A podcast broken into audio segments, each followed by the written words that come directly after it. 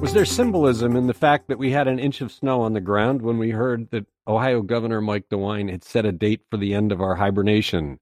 And is it too soon? It's the Friday episode of This Week in the CLE, the Cleveland.com podcast about the coronavirus. I'm Cleveland.com editor Chris Quinn on the wire with editors Chris Wernowski, Laura Johnston, and Jane Kahoun. Laura, did you get the skis out? Can you social distance on a ski lift?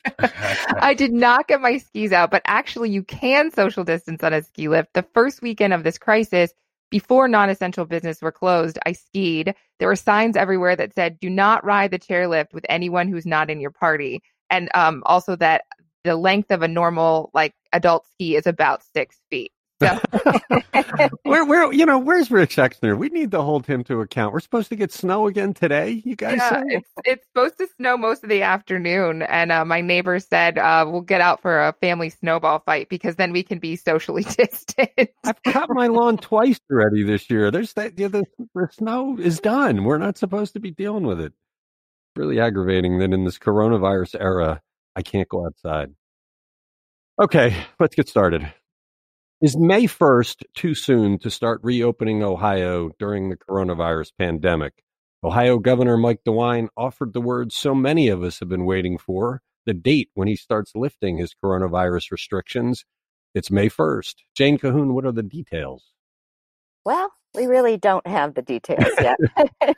Just that it's it's going to begin on May 1st and it's not going to happen all at once. So he just teased us then? Well, not exactly. He he did lay out some things in in broad terms and and gave us kind of a glimpse with a big warning that it's still going to be a different world and we're going to have to live with this virus until they develop a vaccine. But he showed a I think it was like a graphic that as sort of an example of how a business would deal with this like taking temperatures and um, maintaining physical distance and wiping surfaces and having people wear masks. And um, he also has has signaled this week that he wants elective surgeries to, to resume soon. And he said he's still working on a plan for the school, so we we don't really know about that. Yeah, the the question is, do we do do we get school started now just to fine tune whatever the plan is for the fall? Because if we wait until the fall, it could be uh, bedlam. He also isn't talking about sports and other big crowds, and he had some thoughts about county fairs. Right. I think that the, those large gatherings are going to be the very last thing to, to come online. So, and as I said, he stressed that May 1st is just the beginning. Um, so I don't know, maybe we'll see restaurants open around then, but there's definitely going to be capacity and distancing restrictions. This is Laura Johnston. I just wanted to say when he talked about the the state fair, he was like, if kids don't get to show a lamb, that would just be horrible. It was like the worst thing he could contemplate. So he right. he, he, loves a fair. People the, are... the other great quote we used from him was Nobody loves a county fair better than Mike DeWine, and oh, nobody oh, loves a state fair more than I do. And this is true, folks people uh, were aching for this. Laura Johnston, you wrote the story, and I think it's already the number one story for us for the month so far. If it's not, it's number two. Chris Warnowski, do you think it's too soon to be doing this in Ohio? I'm. I mean, I'm a little skeptical, only because I like I understand the need and the and the want to get the economy going again and and to try to stave off the horrible job numbers that we're seeing and to sort of get people back to work. But it, you know, I, I, my concern about this is that they're going to place a lot of rules and regulations on what employers can do, but then have absolutely no oversight of it. I mean, it's like one of the things that I've noticed throughout this whole thing. Eh, you have, we haven't heard a peep out of organization or agencies like OSHA or you know people that are supposed to be monitoring what these already essential employers are are doing and how they're treating their employees. And then you see story after story of of people saying like yeah they're not really doing much where i work. And so what it comes down to really is that you know they're going to create and, and this happens in government all the time. So they're going to create a bunch of laws and stuff social distancing taking temperatures and then companies are just going to because you know, I, I think we have a pretty good track record in, of this company of putting a lot of faith in private companies and then, then just completely ignoring it. So yeah, well, it, and and we know that people are not hesitant to complain about it because we've heard from a whole bunch of them, and that's with all the ones that are closed down. Yeah, and uh, it's it's it's like I think they're you know I again I, I don't want to I don't want to discount the angst that people are having about joblessness and and the economy. I mean that's that's important, but you know we have hucksters like Dr. Oz and lawmakers who are seriously debating an acceptable number of people dying, and that's just to me that's that's we that's just weird, and it's it's kind of gross. And so yeah, Dr. Dr. Oz was acting like three percent of school kids dying. Oh, that's okay. That's an accept. That's right. I mean, like, look. I mean, this is wow. it, this sounds. I'm not. I'm not trying to be overly dramatic. I mean, that that is literal genocide. I mean, that's what you're advocating when you say something like that, and that's wrong. We can have right. a, we can have a debate about you know whether young people are okay to put back out in the workforce, but when you start just dashing off percentages of people who were okay with dying, that's wrong, and it bothers me that we got that far this quickly. Laura Johnston, you're working from home with two kids in class, and this week in spring break, uh, I mentioned that that the story about the reopening of Ohio rocketed up because people are aching for it. I take it you're one of the people that's ready for this to end. Did you feel some elation yesterday, oh even gosh. though you don't know what the rules are? Oh, uh, yesterday was a good day, and I am a planner. I like plans. I don't do well with uncertainty. So even though Mike DeWine offered no specifics in this one, it felt like we were starting to be able to think about the future. I'm feeling pretty optimistic that my kids are going to be able to go to summer camp um, that the pools will eventually open. Although I don't know if I mentioned this on the podcast, I ordered um, an above ground pool. Oh my god, really? for a hundred bucks. I was like, well, this will keep my sanity if I just can float in it. Um, so I'm thinking ahead. Um, uh, I, I hope that I'll be able to get to hang out with my parents and siblings and nieces and nephews at our cottage in Canada. That the borders will reopen. So I'm feeling I'm feeling better today. That um that text messaging thing that I do, uh, where I send out questions or thoughts, is a, has become a good meter of when we're hitting a nerve. And yesterday morning, before DeWine even said he was reopening the state May first, I put something out, and I I didn't get back to it yesterday because I was so tied up. But when I looked this morning, it was an overwhelming number of people that had come back with what they thought the future would look like. I took a bunch of the responses and put them online if people want to read them. Jane, when will we actually see the governor's plan for this, where he does address schools and he does address restaurants and he does address sports. I mean, we keep playing this game, but you know, where we're guessing what it looks like, but we don't know. I mean, a lawyer who represents a big restaurant sent a note in on that text messaging account saying they're planning on 50% capacity. They're going to take out half their tables. You know, I would like to hear that from the governor. What what is your thought on how this works? And we're completely in the dark still. Well, uh, you got to believe we're going to hear something about this next week because there's not too much time left before May 1st. But and and I talked to some school districts who were planning thinking they were going to be shutting down, but after yesterday's speech from the governor, um, I talked to the Parma superintendent. he's like, I guess we're going to have to start thinking like this is a possibility. Like, what are we going to do at class change with 1,500 kids all in a hallway? So I think everybody wants to know some specifics so they can really nail down the details. Well, and the other thing about putting out the tentative plan is it allows the community to offer thoughts. I mean, you know, the governor and his team don't think of everything. And so if you say, here's here's some ideas we have, you know, you might hear from some really thoughtful superintendents saying, you know, well, have you thought about kids in wheelchairs or something? I mean, just the the the uh, ideas that they wouldn't come up with themselves. Jane, you finally really want this to happen on a Friday afternoon, though. uh, Good yeah, point, Jane. yeah, if they're listening, Jane, they're going to actually try to answer these questions. Um, finally, what's the deal with Ohio working with other states to reopen together? I don't even get how that makes sense. I really don't care what the neighboring states do, not not at all. And and you know, I have kids in Michigan. Um, DeWine didn't work with the other states when he started shutting down. what's the point of working with other states to reopen?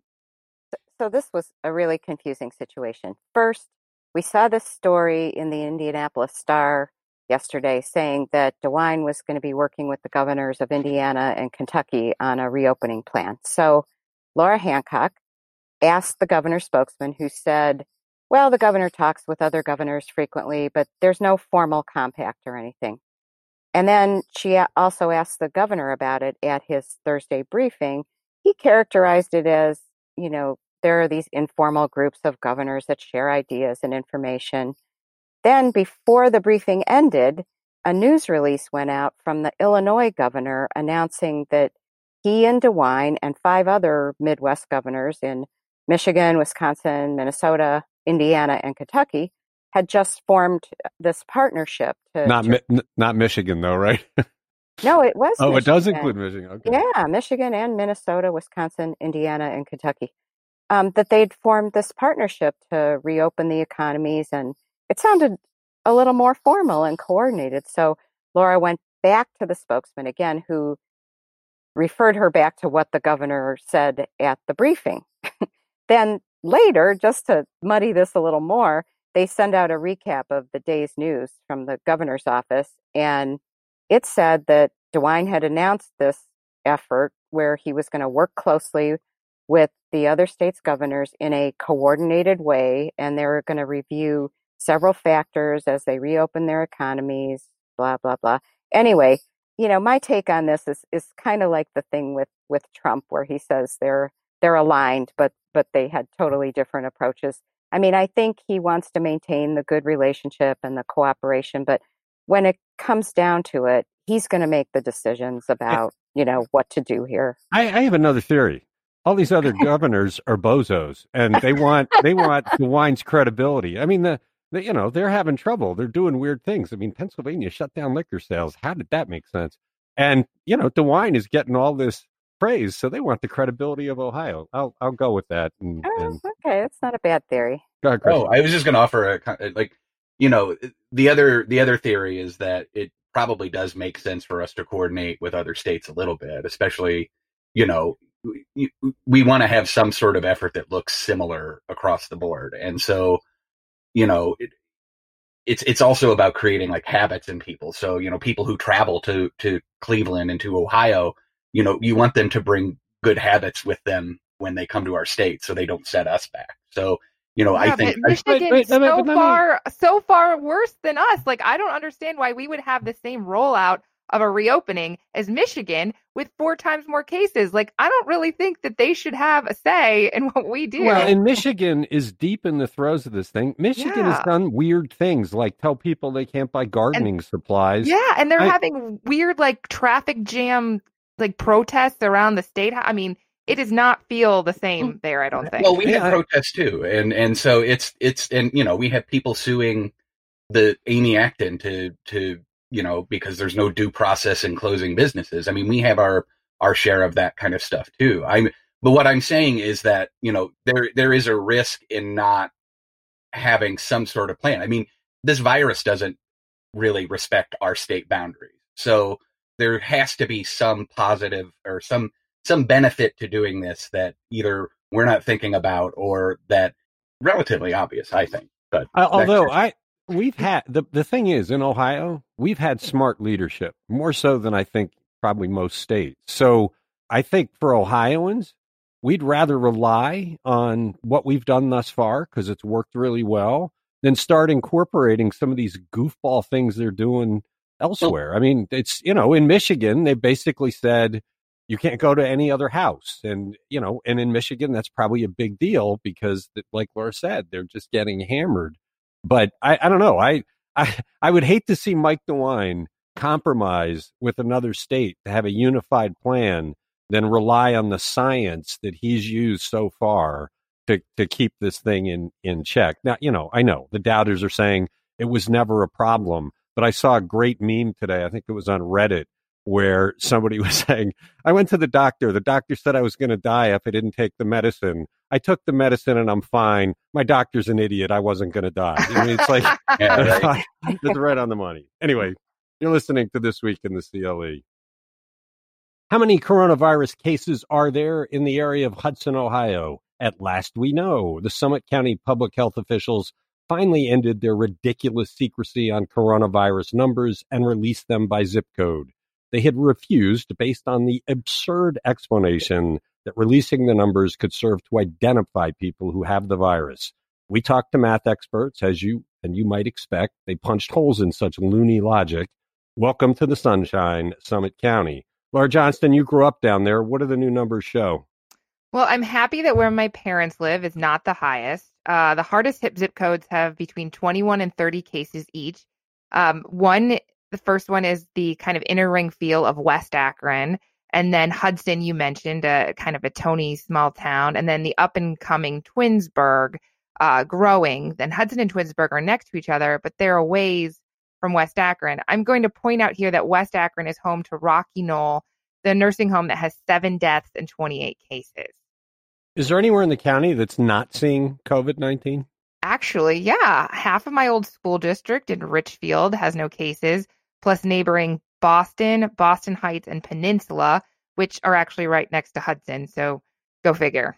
Okay, so following the Summit Board's logic, let me ask you now. Now that we have the zip code numbers, what are the names of the people that have the virus? Let's list them. I do not know anyone. I don't know that my parents know anyone yet either. So, no, no identifying with the zip code numbers. All right. Thanks a lot. You're listening to This Week in the CLE.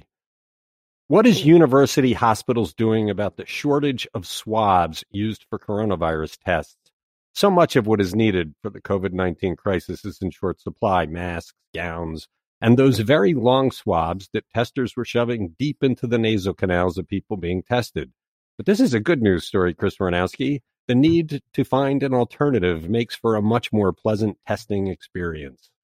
Yeah, I don't know if you saw any of the pictures or know anybody who's had this test, but it, oh God, like those photos of the people getting the swabs, it's just so uncomfortable looking. And I feel for anybody who had to have that done to their, their nose. Oh my gosh. But, but the, the FDA basically loosened rules saying that, that you don't have to use those long swabs anymore. There was a shortage in them for testing for this. And, and so now they, they basically said that it's okay to, to use a shorter swab and, and you can take a, uh, an easier sample just around the inside of your nose, and and you can actually do it yourself under the the supervision of a doctor if you want. So, so that, given what you said about mm-hmm. those really painful, agonizing photos that you saw, I mean, I really didn't want to have this test.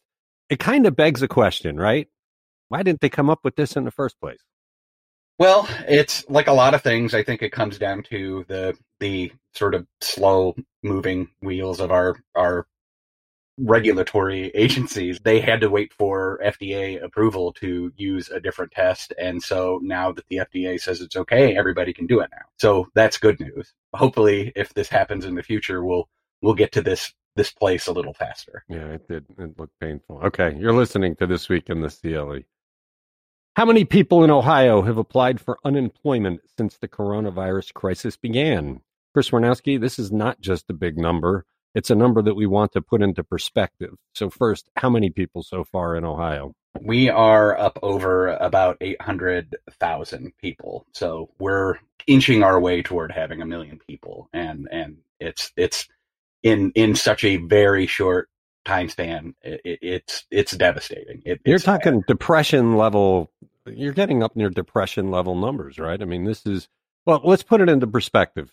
The reporter put this together, had some interesting comparison numbers. So go ahead and talk us through them. Right now, we've had 22 million Americans who have filed for unemployment in the past four weeks. And and so that is that is essentially wiped out any any job gains that we've had in the past like three years since the like even dating back to Obama. So you know, we have we have essentially crossed the I believe we've crossed the Great Recession line and and we're kind of heading into uncharted territory in in ways that we haven't seen since the Great Depression.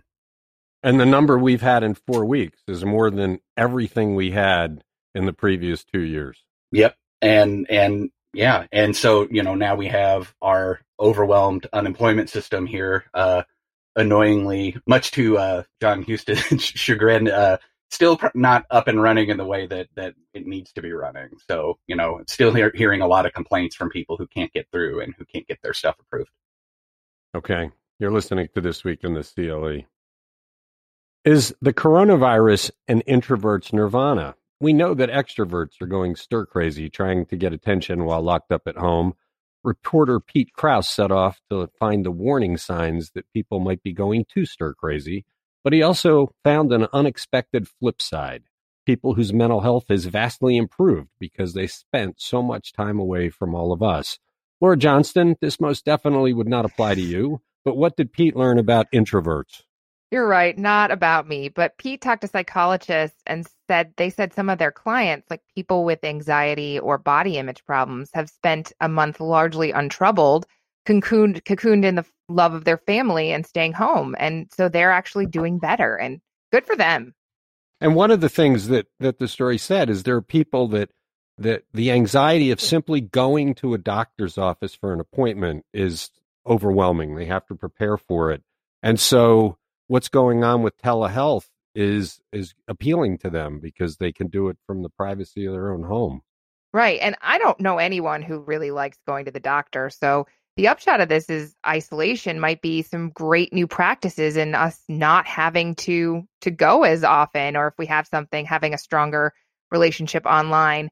Uh, this period is giving some people some space to grow mentally stronger. And I'd like to point out that uh, we had a survey I think they did it on on Facebook asking what people missed and didn't miss, and the top five things that people didn't miss, and this is anybody, uh, included unintelligent people. So everybody is liking the break from dealing with some Morons. Than, yeah, yeah, exactly. Are, are these so there's, not, there's some upshot. Are are these people not spending any time on the internet while they're at home? oh my god, they're there.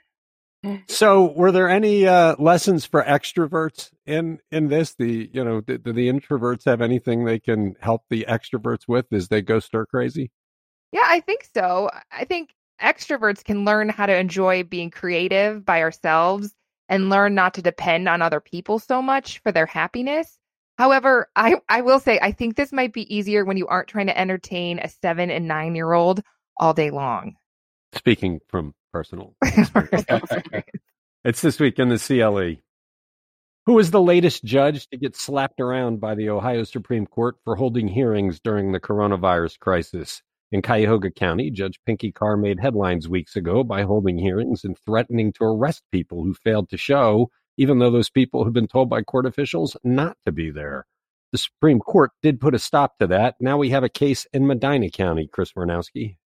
Right. So, uh, Medina County Domestic Relations Court Judge Mary Kovack basically was was telling people if you can't reach an agreement or some sort of settlement on your case before then you're going to have to appear in her court in person and the supreme court basically ordered her to stop doing that so she said in an interview that we did with her last week that she had stripped her magistrates of the ability to grant attorneys requests to postpone uh, scheduled trials and final hearings. And and now she, she wanted to personally review each case where an attorney requested a continuance. And so a couple of attorneys filed a complaint with the court basically saying like look you're putting us all at risk and really what you're doing is you're you're forcing people to make a decision between putting their health at risk or and, and settling their cases so they were the attorneys were concerned that this was going to spur people to settle cases without really getting their day in court. So, so let me ask you though. I mean, I, I get that with criminal defendants who are in jail, it's a lot harder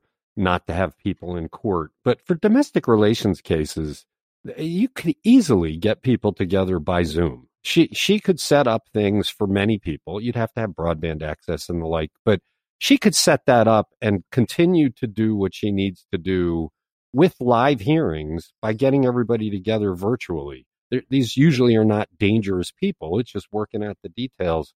Why aren't they doing stuff like that? Well, uh, it seems like in this instance they don't have the they don't really have the technology, and and so you know she she alluded to the fact that they were getting some grant money to get the ability to hold these video hearings, uh, and and she said as early as this week they might be able to start doing that. So you know but again it is you know it is a question of access you know what, you know do the do the clients have to go to their attorney's office and sit with their attorney and do the Zoom stuff? Can they all plug in remotely? You know, it's it's just it's technology that we probably should have had in place before we had an emergency and had to do it in a hurry. But that gets into a question that our sports editor Dave Campbell asked yesterday. Is this crisis identifying all sorts of seriously outmoded things that the government does, you know, the court stuff or city hall permits or, you know, imagine what the driver's license office is going to be like when it reopens and a month of people who have expired licenses show up for that very long process to get the secure license. That place is a nightmare on on a day when there is no month long backlog. I mean, there does have to be a better way, right?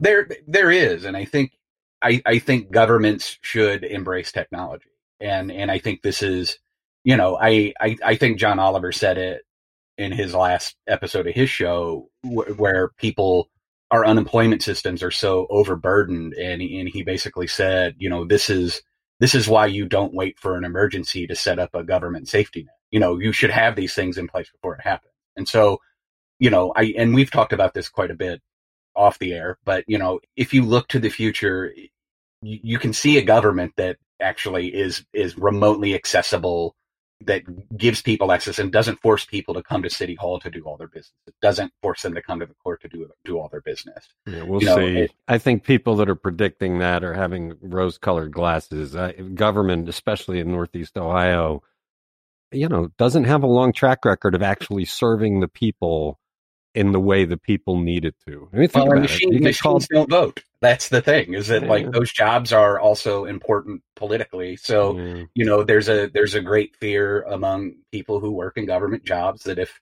they update those offices, I'll lose my job. And and again, that's a I mean, that's something that we talk about all the time when we talk about technology in the workplace. Is that like, yeah. well, am I am I learning the thing that's going to put me out of work? And and so it's you know, it's it's a question we have to wrangle with, though. Okay, you're listening this week in the CLE. Why is the Fire Festival fraudster a Northeast Ohio coronavirus story? Chris Ranowski, you turned me on to the documentaries on the Fire Festival, one of the biggest music disasters in history. Before we get to the Northeast Ohio angle, how about a quick recap on what this thing was? So, Fire Festival was this idea. This guy, he's sort of a promoter his name is Billy McFarland, and he and Ja Rule and a bunch of people planned this big, really expensive, really exclusive music festival on this island. And it ended up being just an unmitigated disaster. And he ended up going to prison for at least part of part of it was related to you know the the promises that he made. They basically essentially it boiled down to he was kind of running a pyramid scheme. I mean, it was it was a very sort of high financial crime that took advantage of a lot of really quote unquote important Instagram influencers and, and people. So there were competing documentaries on Hulu and Netflix that took the world by storm for a couple of weeks. It yeah, was, it was like mayhem. Okay, so how is this a Northeast Ohio coronavirus story? So when he got sentenced to prison, he was placed in the prison in Elkton here and it is you know it's the prison that Mike DeWine had to send the uh, National Guard into uh, because they weren't fully up to snuff with their medical staffing. So it's a you know we've already had a handful of people die from there and a bunch of people who have already tested positive. So he McFarland made a request to get out of jail, and so we'll see if that gets granted by a judge. Any chance? I mean, who knows? Uh, you know, I mean, a lot of people are getting out of jail. Uh, you know, I, yeah, and and so I mean, his case is is is as good as most people, but you know, I, I think you have to see if his if if the the things that he's citing, you know, I think he was citing some some medical issues if if they if those pre-existing health conditions put him at risk and you know i guess a judge will decide it and, you know okay. it's hard to predict be interesting to see you're listening to This Week in the CLE. Okay, so big plans this weekend? Movies, theaters, clubs? I'm working, so you're you're the weekend yeah, guy. I'm the weekend editor. So. Uh, I told my daughter if she set up a doll tea party, I would come to it. So. well, that's nice you, Jane. Me, um, it's looking a lot like last weekend, and every other weekend of the past six weeks. I just hope I don't have to shovel snow. I hate to do that after you've mowed your lawn. Thanks, Chris, Jane, and Laura, and thank you for listening to This Week in the CLE. The end of this crisis is coming into sight, maybe, but as long as it continues, we'll be here each weekday.